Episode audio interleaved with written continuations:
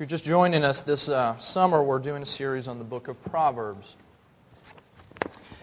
And each week we're opening up the book of Proverbs and looking to see what it has to tell us about becoming wise, about what it means to be wise people.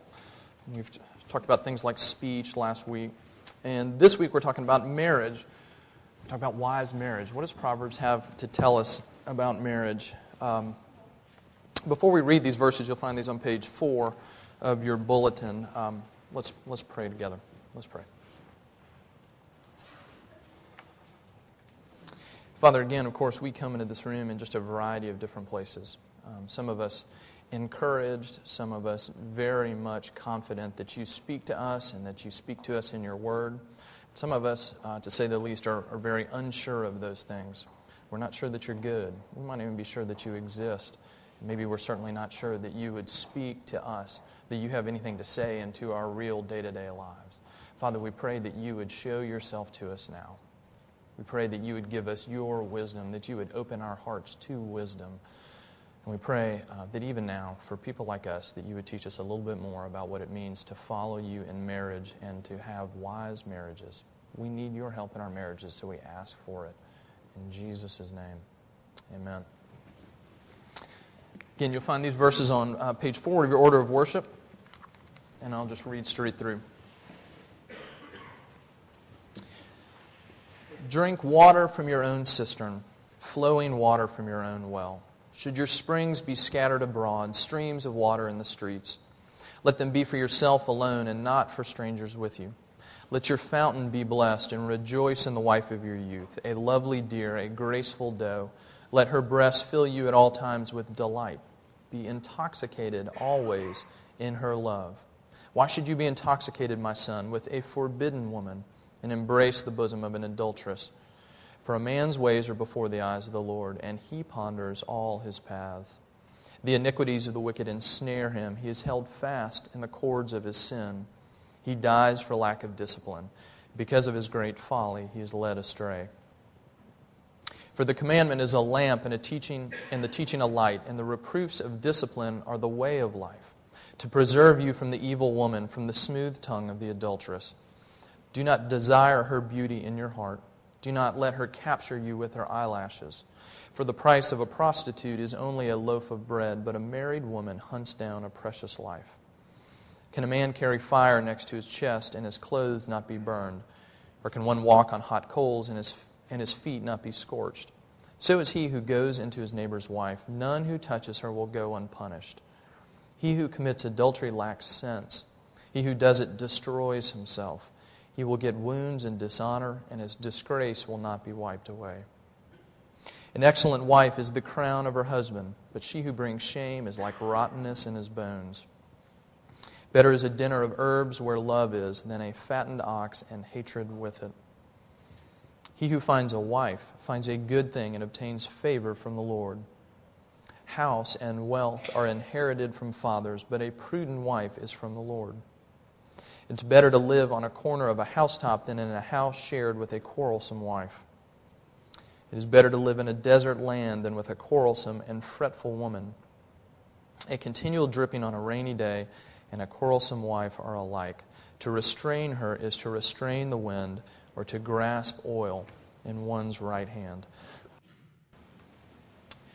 Interesting collection of verses, isn't it?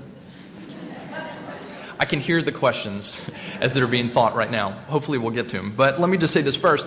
This morning, as I got up and as I was getting dressed for church, I realized I was putting on the suit that I, that I tend to wear when I perform weddings. And I've worn it for the weddings of some of y'all when I've performed your weddings.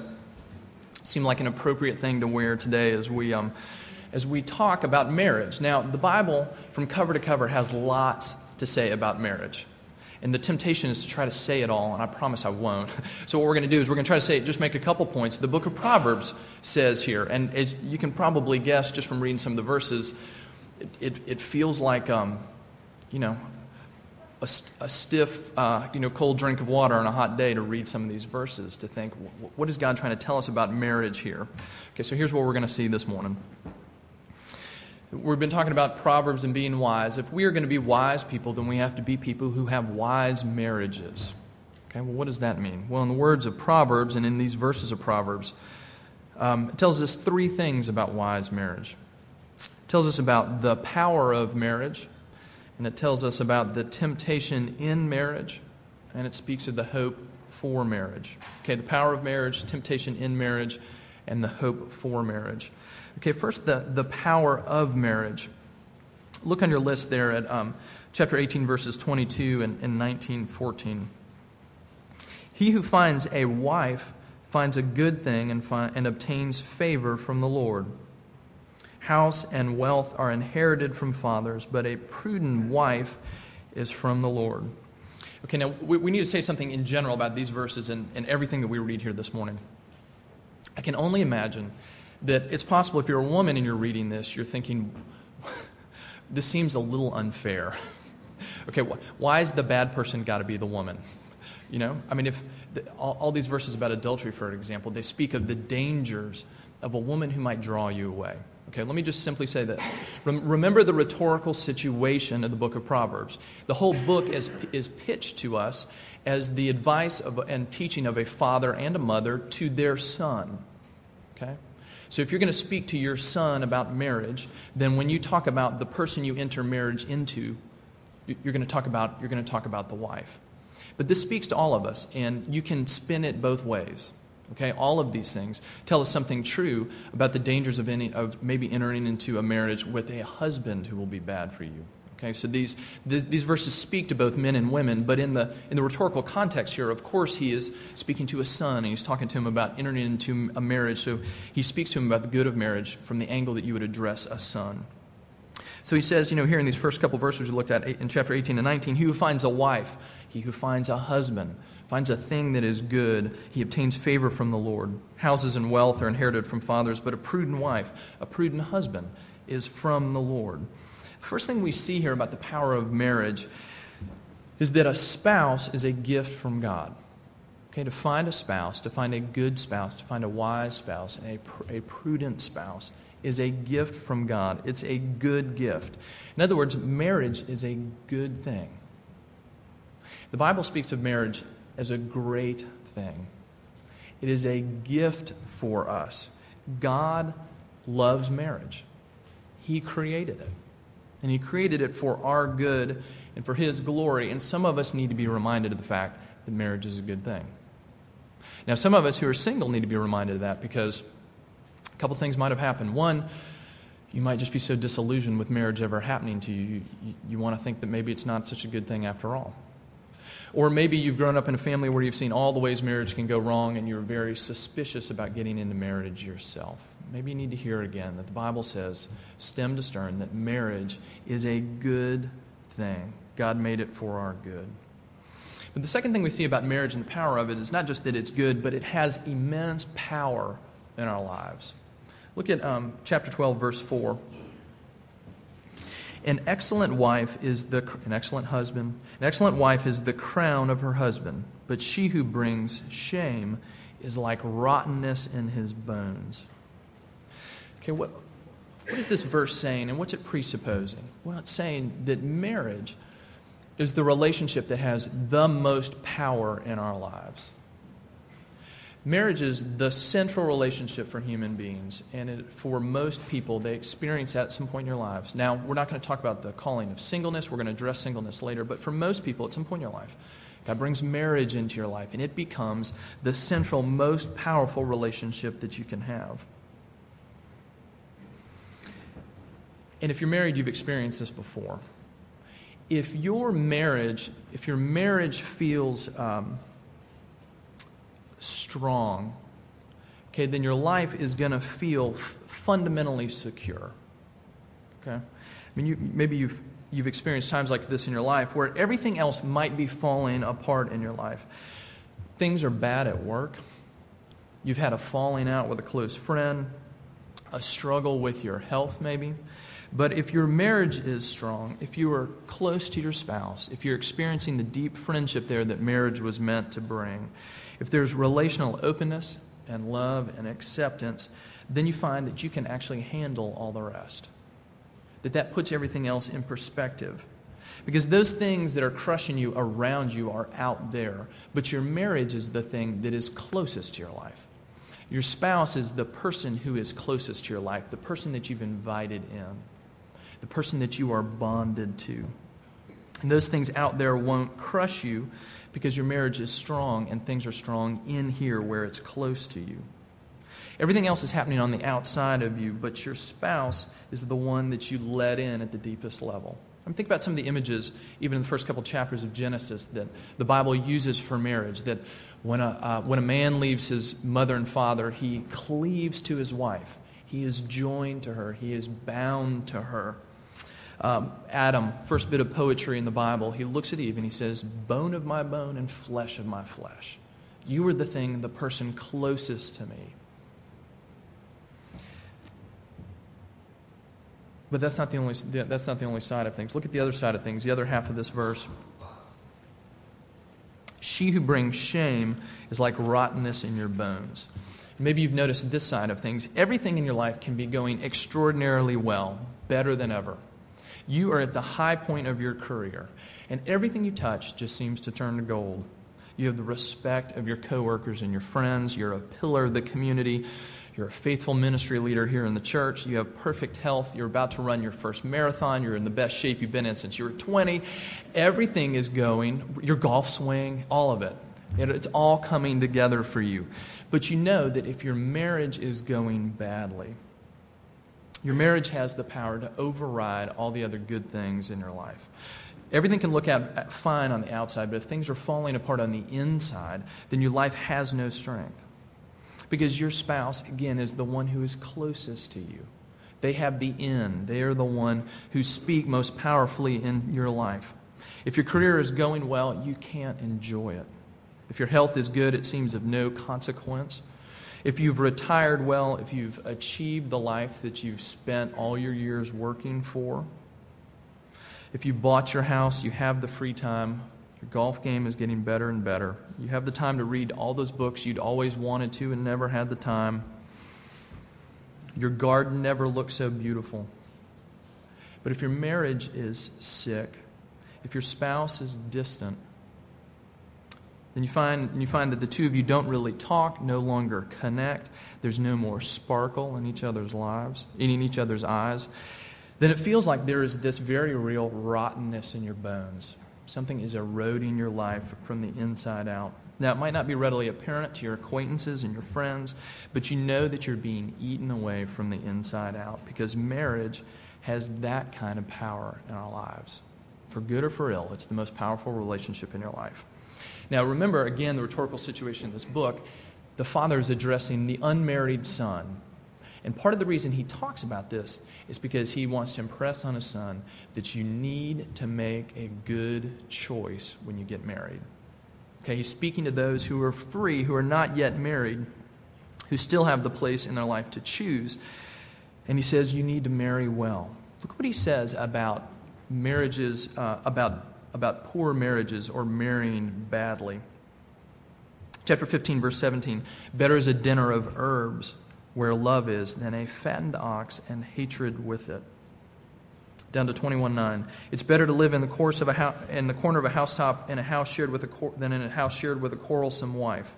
Better to live in a desert than a, with a quarrelsome life. Like a like a constant dripping on a rainy day is what it's like to live with a quarrelsome, disagreeable, angry husband or wife. What's he saying? There are things worse than singleness.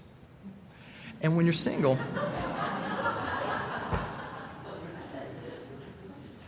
and you know, actually, Proverbs has that effect. They have these ironic spin, and some of those should just make us should make us laugh, and sometimes laugh uneasily.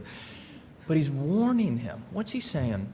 You know what it's like when you are single and it is it becomes so very easy for some to, to, to look over to the greener grass of, of married life. If only I were married.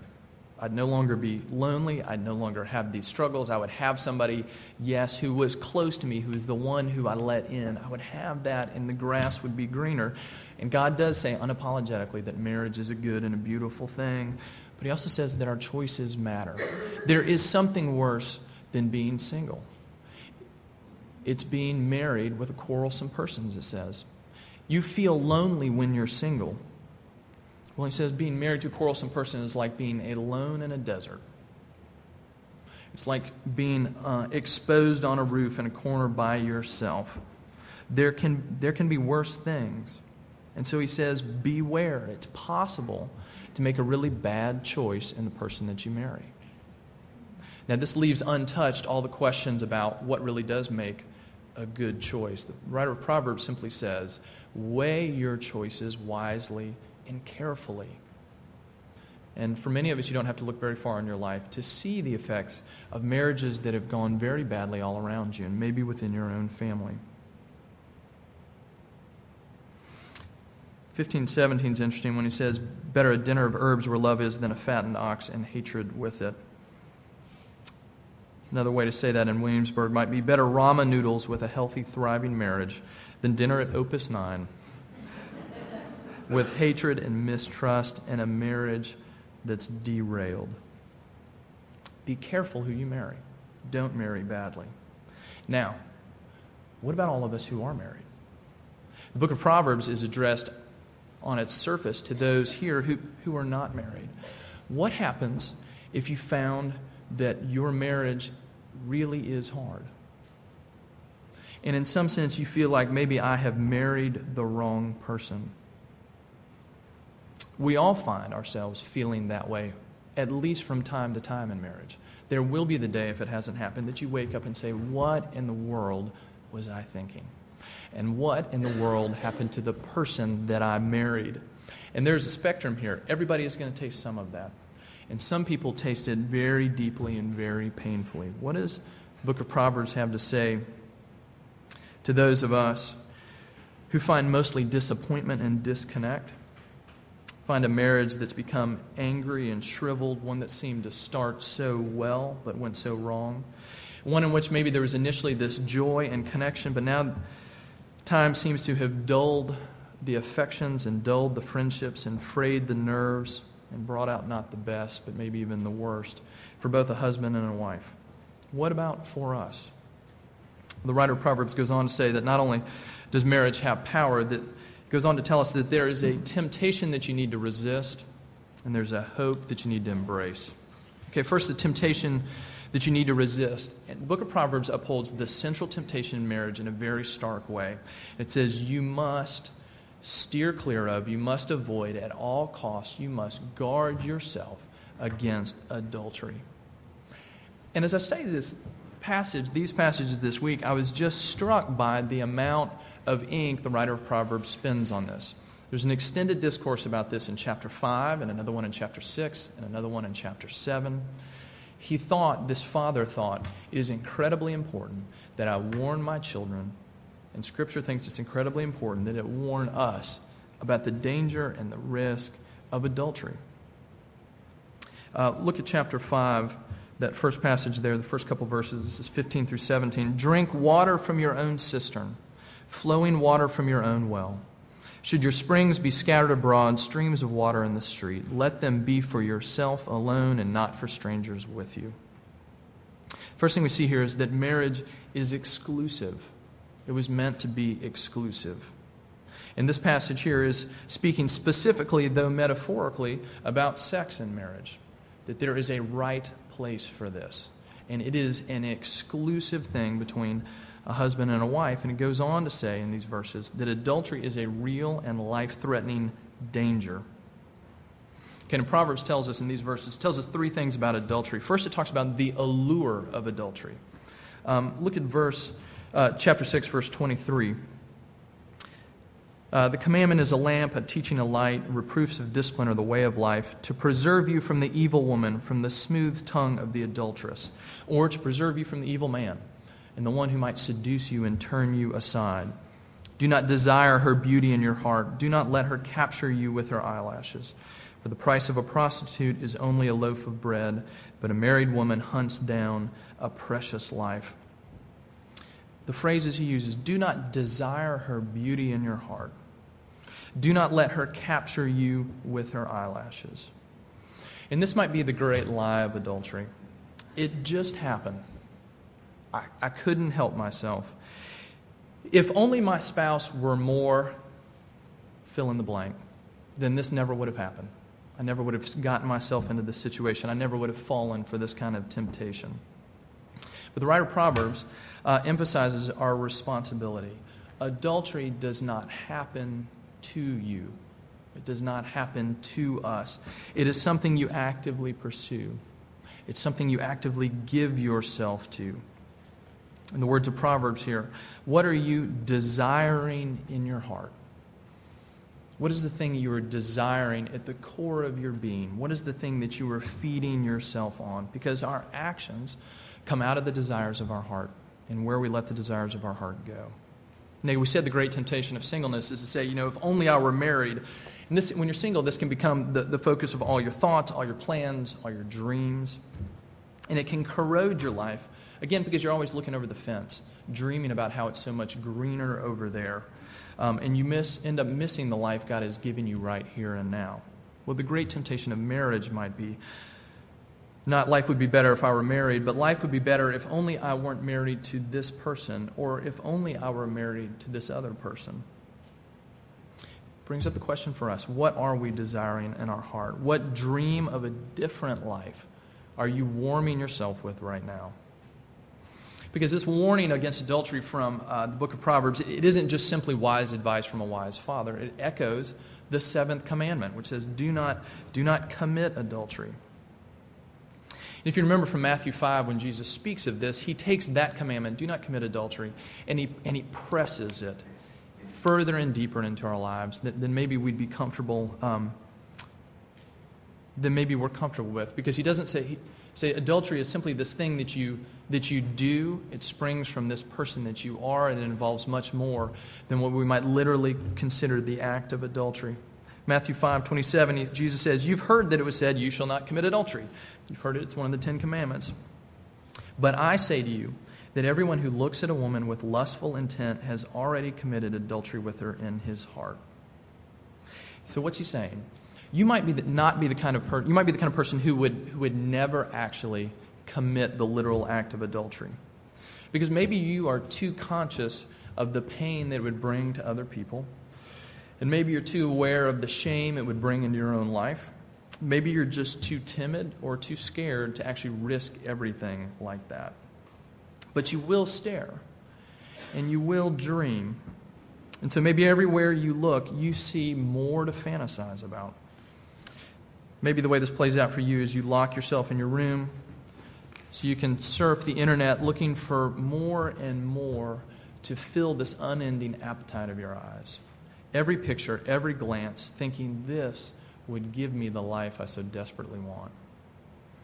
Or maybe for you, when Jesus' words, looking with lustful intent, maybe it's not outward about outward beauty for you at all. It's not about looks at all. And maybe it's not even for you fundamentally about sex. Maybe your eyes are drawn not to see not to what you see on the outside, but what you see on the inside. Maybe your lust isn't physical, maybe it's emotional. You look at somebody and you think something like this. There is someone who would really listen to me. He or she would value me. They would make me feel like I have worth that I'm beautiful, that I'm still fun and vibrant and desirable.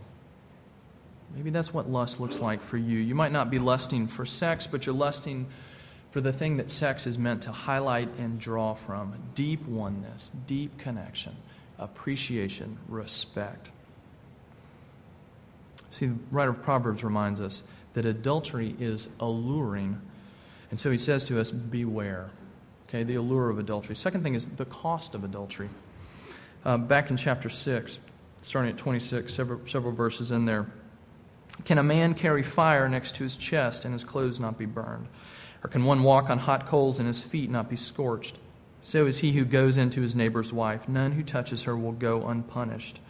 He who commits adultery lacks sense. He who does it destroys himself. He will get wounds and dishonor, and his disgrace will not be wiped away.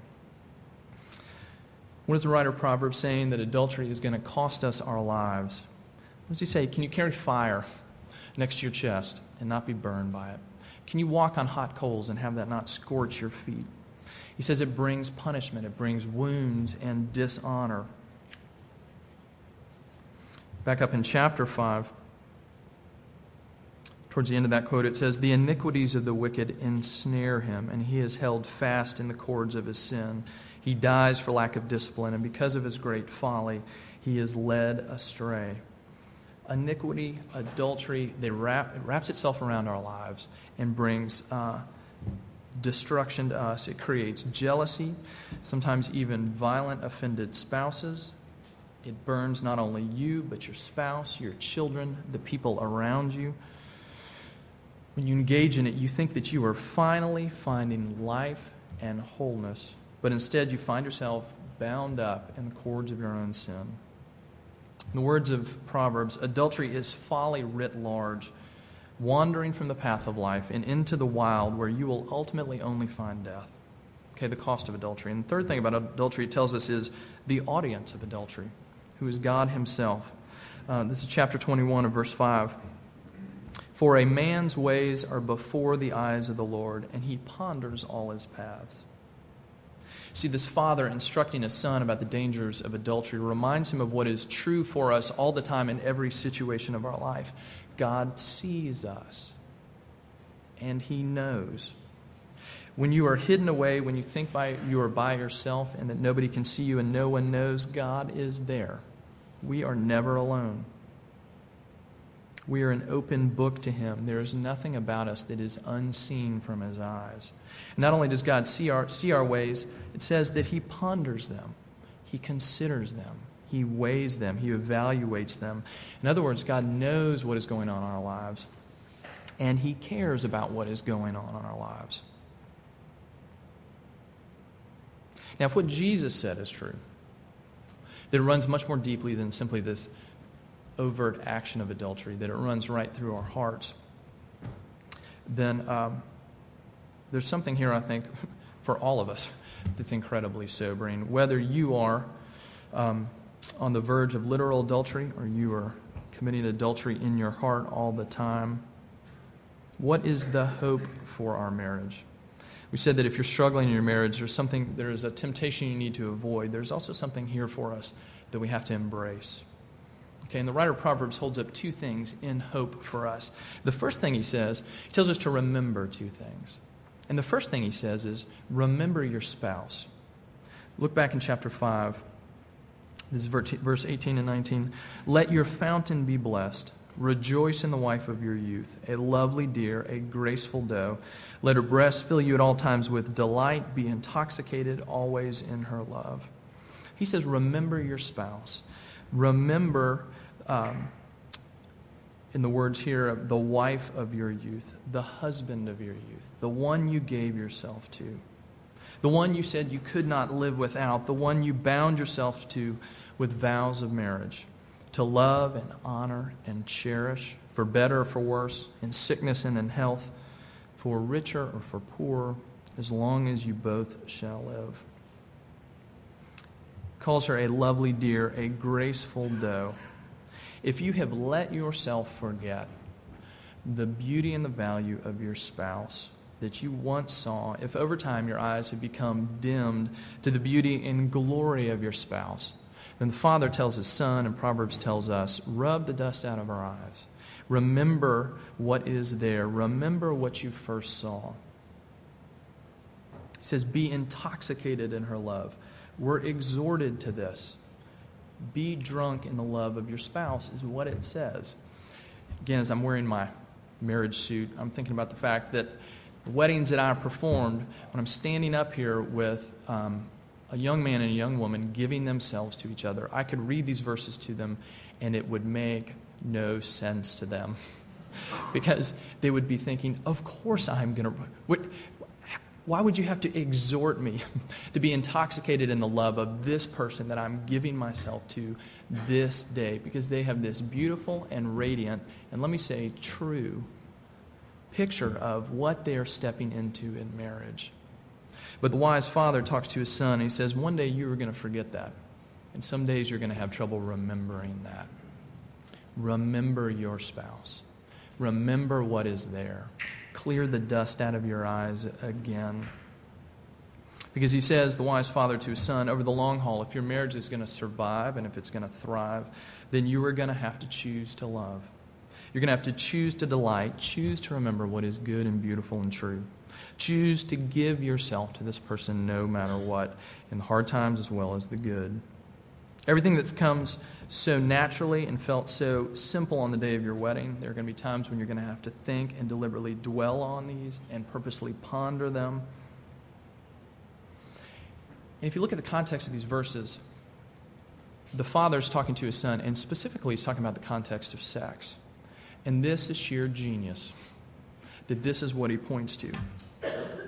Because he prepares his son for a lifetime of marriage, he speak, speaks specifically about the delight and the joy to be had in sex, and it's genius because if a husband and wife are ever going to love each other well this way, the way these verses describe, in this particular aspect of their relationship, then if you're married, you know you have to be loving your spouse in all the other ways as well. Or this never works the way it should either. If a husband and wife are going to rejoice in each other this way when they've been married a week and a year and 10 years and 50 years, then they're going to have to go on and do the hard work of loving and delighting in each other in all areas of life.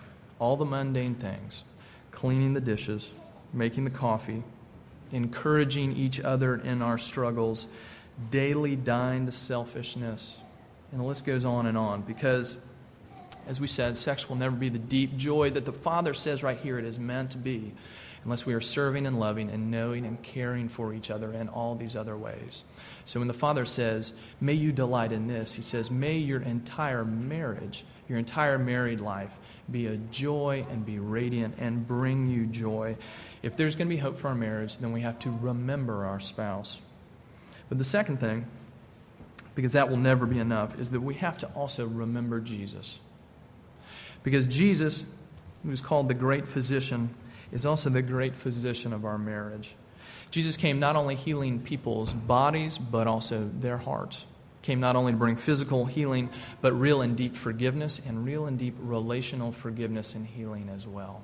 If we're ever going to know this kind of life, then we have to know the actual forgiveness and healing that comes only by Jesus. And let me just say that if you are in the middle of a situation like this where your marriage feels very hard, there's not possibly enough that we can say right now to deal with all those points.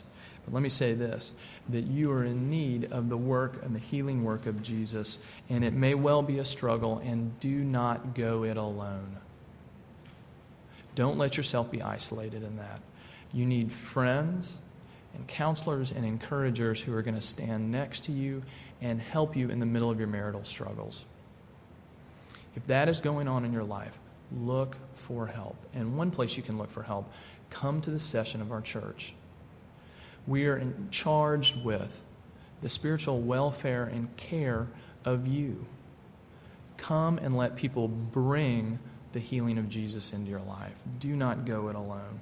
For some of you, it's going to take a lot of courage to come and make that step. But the second thing, bring, that does bring hope, I think, for those of us who are, who are wounded and hurt by this.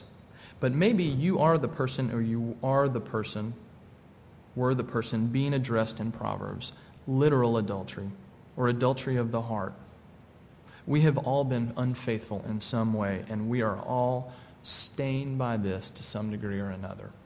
And Jesus is not only the great physician and the great physician of marriage, he is also the friend of prostitutes and sinners. Think about the words Proverbs uses for what comes in the wake of adultery wounds and dishonor and disgrace. Father warns the son about all the harm and destruction that's going to come into his life if he commits adultery. But you see, Proverbs also doesn't tell the whole story. Because Jesus doesn't run from our disgrace, but he steps right into it. If you remember the slap in the face that Jesus gets from the religious professionals of his day, because he spends his time and he eats his meals with, pro- with those that are labeled prostitutes and sinners. And the religious professionals come to him and call him scornfully the friend of prostitutes and the friend of sinners. Jesus doesn't run from the disgrace and doesn't run from the shame, he shares in it. He steps into the lives of those people and he suffers disgrace in the eyes of many in order to meet with healing and hope those very much in need of it.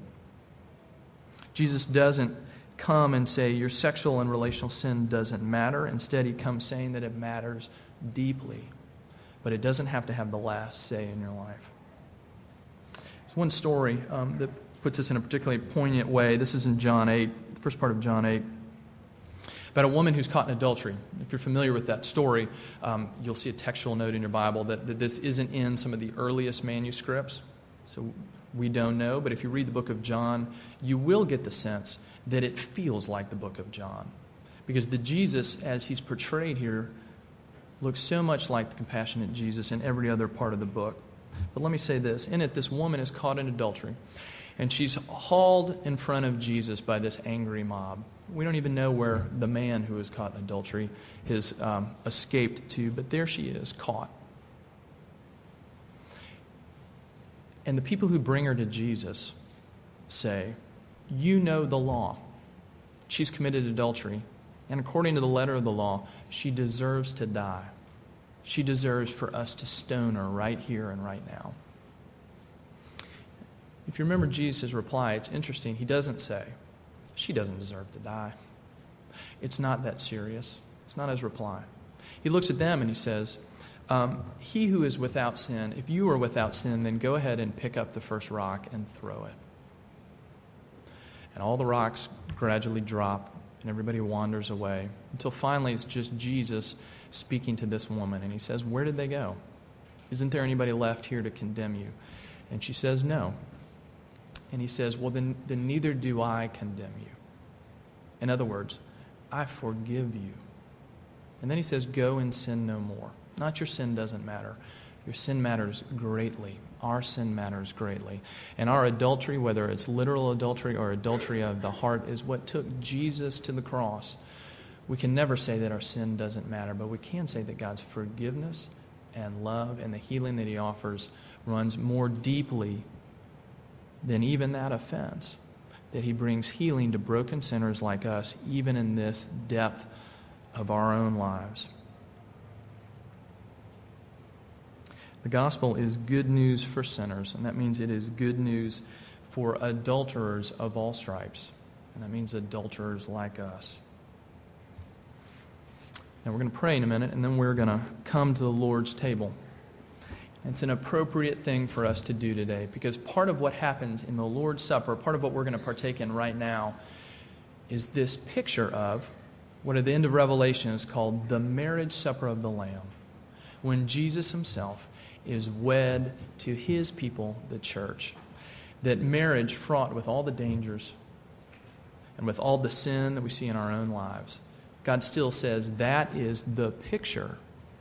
And I'm going to perfect the picture of marriage by showing you that I marry my people. He says the only thing strong enough to picture my love for my people is the love of a husband for his wife. And when we take this meal together, we are looking forward to something as well as looking back. We are looking forward to the day when we have that wedding feast with the spouse who comes to us in all our adultery and forgives us and makes us whole and makes marriage what it was always meant to be.